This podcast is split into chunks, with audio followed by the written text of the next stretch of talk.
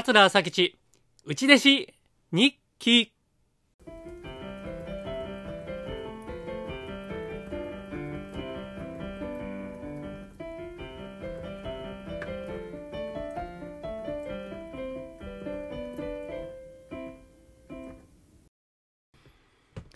はい、ありがとうございます。桂朝吉です。桂朝吉内弟子日記のお時間です。この番組は上方の話家、桂朝吉が、米朝師匠の下で過ごした3年間、その3年間の内弟子中に書いた日記を読み上げていく番組です。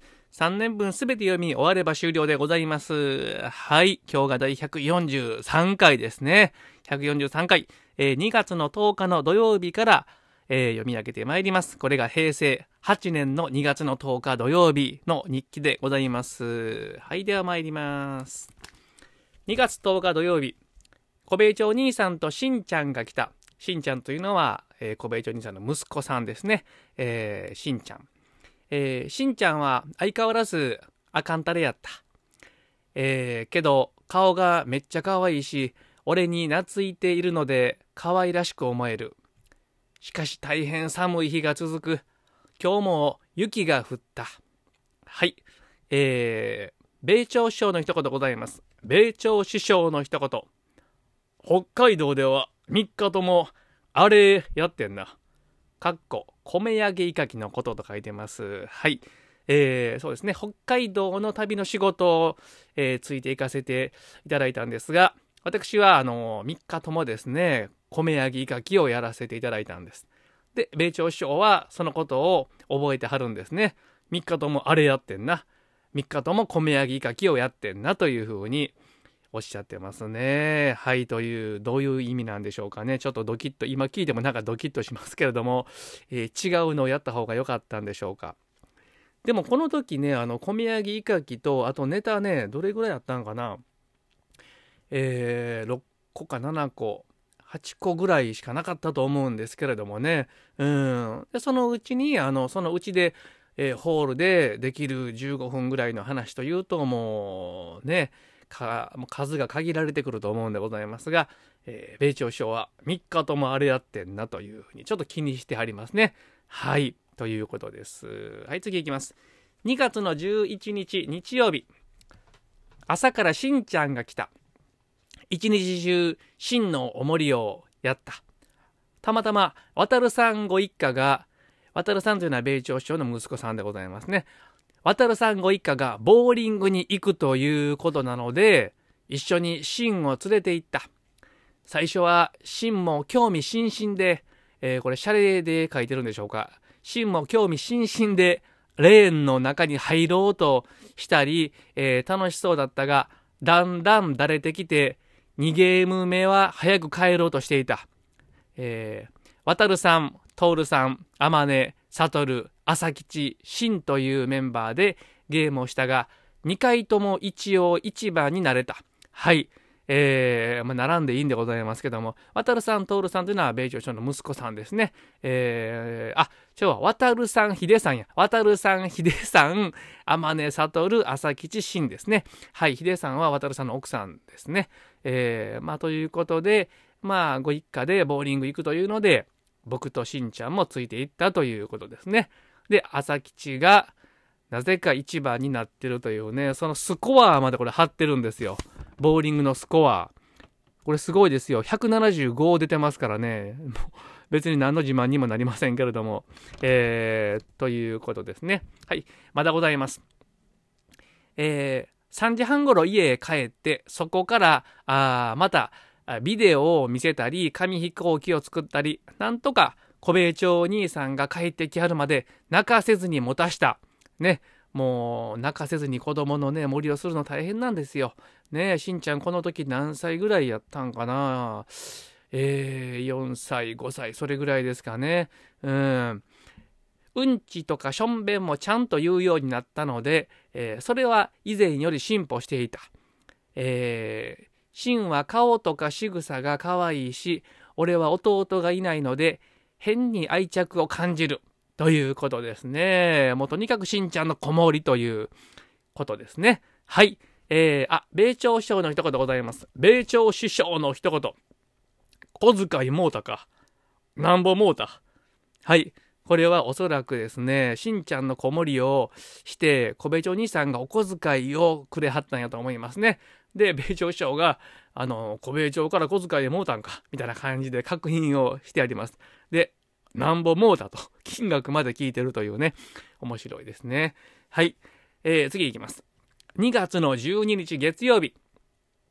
なぜか昼過ぎから天音と悟が来た。天音と悟。はい、お孫さんですね。えー、よう来てますね。しかし子供がほんまに。えー、ドラゴンボールパチパチをしまくった。ドラゴンボールパチパチ。私が作った遊びでございますね。何回も出てきてますけれども、ドラゴンボールのゴム人形をボールペンの後ろでパチパチ弾く遊びでございます。私が考えました。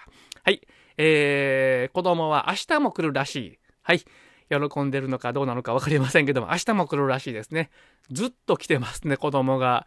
ねえ。えー、次行きます。2月の13日火曜日。また住吉かごの稽古があった。ここ10日間で4回くらいあった。稽古が終わった後、呉服屋へ行って、黒紋付きを取りに行った。あ、次に黒紋付きが出来上がってん、出来上がったんですね。はい。えー、これね、あのー、確かね、尼崎のね、えー、どこやったかな、高、高西かなんかいう、多分呉服屋やったと思いますね。はい。あま、えー、黒門付きを取りに行った。しかし門の大きさが言うていた大きさより小さくて、うちの師匠が文句を言うた。結局作り直しになった。1ヶ月かかるそうな。アマレとヒデさんとクリーニング屋のおばちゃんからチョコをもらった。はい。そうなんですよ。これ覚えてますよ。黒門付きをね、作ったんですが、あの、確か高西やったと思うんですけれどもね、呉服家の名前。門の大きさをね、間違って作ったんですよ。あの、我々落語家の門って、まあ、米朝一門は、あの、結び頭なんですが、大体ね、一寸三部とか、一寸二部とかね、一寸じゃないんですよね。それをね、一寸で作りはったんですね。まあ、よくある規定のサイズで作りはったんですが、それではやっぱりね、落語家の講座機としてはちょっとね、生えないんですよ。特にあの、うちの一門結び頭っていうのは、まあ、あまあ、地味なっていうか、ちっちゃかったらね、すごくね、あのー、パッとしないんですよ。それやのに、あの、一寸で作ってしまいまして、えー、うちの師匠が、あの、作り直しを命じてましたね。うん、で、呉服屋すごいですよ。あの、染めなんですが、どないしてんのかわからないんですけれども、1ヶ月ぐらいでちゃんとね、大きくなっとったんですよ。どうやったんかなと僕ほんまにわからないんですが、えー、ということですね。はい。あ、えー、米朝師匠の一言ございます。米朝師匠の一言。文壇寺さんは、文壇寺さんの稽古は腰掛けて紙に書かしたこともある。淡々と喋ると書いてますね。はい。えー、文壇寺師匠ですね。えー、今、文壇寺という名前空いてますけど、これ実はね、うちのね、一門の系統の名前なんですよ。文壇寺という名前は。すごくね、大きな名前なんですが、えーとね、米朝師匠が言うてはんのは多分四代目分断寺師匠のことやと思うんですが、えー、米朝師匠の師匠の師匠ですから、えー、三代目米團寺師匠ですね。三代目米團寺師匠とこの四代目分断寺師匠は兄弟弟子なんですよ。えで、三代目米團寺師匠が兄弟子なんでございます。んで、えー、ですから、米朝師匠の師匠の師匠と四代目文壇寺師匠が兄弟弟子という関係なんで、ですから文壇寺っていう名前はね、うちの一門誰かついてもいいと思うんですが、空いてますね、今、文壇寺っていう大きな名前がね。はい。で、文壇寺さんの稽古は、腰掛けで紙に書かしたこともあるって書いてます。紙に書かせるっていうのは、なかなかその時代ないですよね。なかなか紙なんかに書かせてくれないんちゃいますか？うん。もう、めんどくさかったんですかね。もう、一回でもう済むからね、紙に書かしたら。えー、で、淡々と喋るって書いてます。カッコしてね。はい。えー、で、あまねちゃんとヒデさんとクリーニング屋のおばちゃんからチョコレートもらった。あ、そうか、バレンタインの前の日ですかね。はい。ということです。はい。では次いきます。バレンタインですね。2月の14日。うん。2月の14日いきます。はい。えー、2月の14日、水曜日、コンピラ勉強会で住吉かごをやった。受けはしたが、いまいち納得がいかない。酔っ払いのところがもう一つ。関さんからチョコをもらった。関さんというのは米朝事務所の、えー、からですね。関さんからチョコをもらった。確かね、関さん当時、うちの師匠のマネージャーやったと思いますね。担当やったと思いますね。えー、なぜか、にゃらからも郵便でついた。これは当時付き合っていた彼女ですけれども、僕は確かね、もう、振られかかってると思っとったんですよ、この時は。なんか、もうそういう空気やったんですけれども、なぜかバレンタインのチョコは届いたという感じで、なぜかって書いてますね。はい。意外やったんでしょうかね。はい。で、あと森さん。えー、これは三味線の方ですね。えー、もう亡くなりましたけど、あとクリーニング屋のおばちゃん、誰やねんとか思いますが、それぐらいと書いてます。はい。あ、こっから皆さんすごい貴重なことを申し上げます。米朝師匠の一言なんですが、コンピラ勉強会、これは米朝師匠が、えー、全員の落語を見て、一人一人ありがたいですね、あのダメ出しをしていただけるんでございますが、私のこの住吉かごのダメ出しがちゃんと書いております。はい。では、米朝師匠の一言。これはコンピラで米朝師匠がおっしゃった私がやった住吉かごに対してのダメ出しでございますね。はい。では申し上げます。上下が怪しいところがある。はい。上下というのは、あの、落語で首を左右に振って、上手の人間と下手の人間を演じ分けるんですが、それが怪しいところがあると。はい。酔っ払い、かご屋の二人の位置関係を頭に入れとけ。はい。まだございます。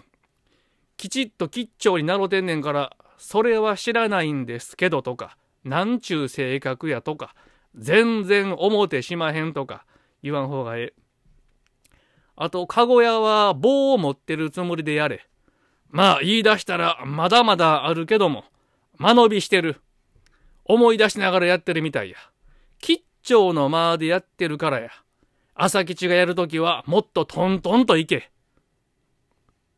ということです。ありがとうございます。米朝師匠のこのダメ出しはほんまにありがたいですね。直接言うていただけるんですからね、米朝師匠に見ていただいて、はい、ということで、えー、ちょっと今ドキドキしておりますけれども、えー、2月の14日までにしときます。ちょっとこれ以上は読むと、えー、ドキドキが止まりませんので、えー、米朝首相の住吉かごに対してのダメ出しで終わりたいと思います。最後まで聞いていただいてありがとうございました。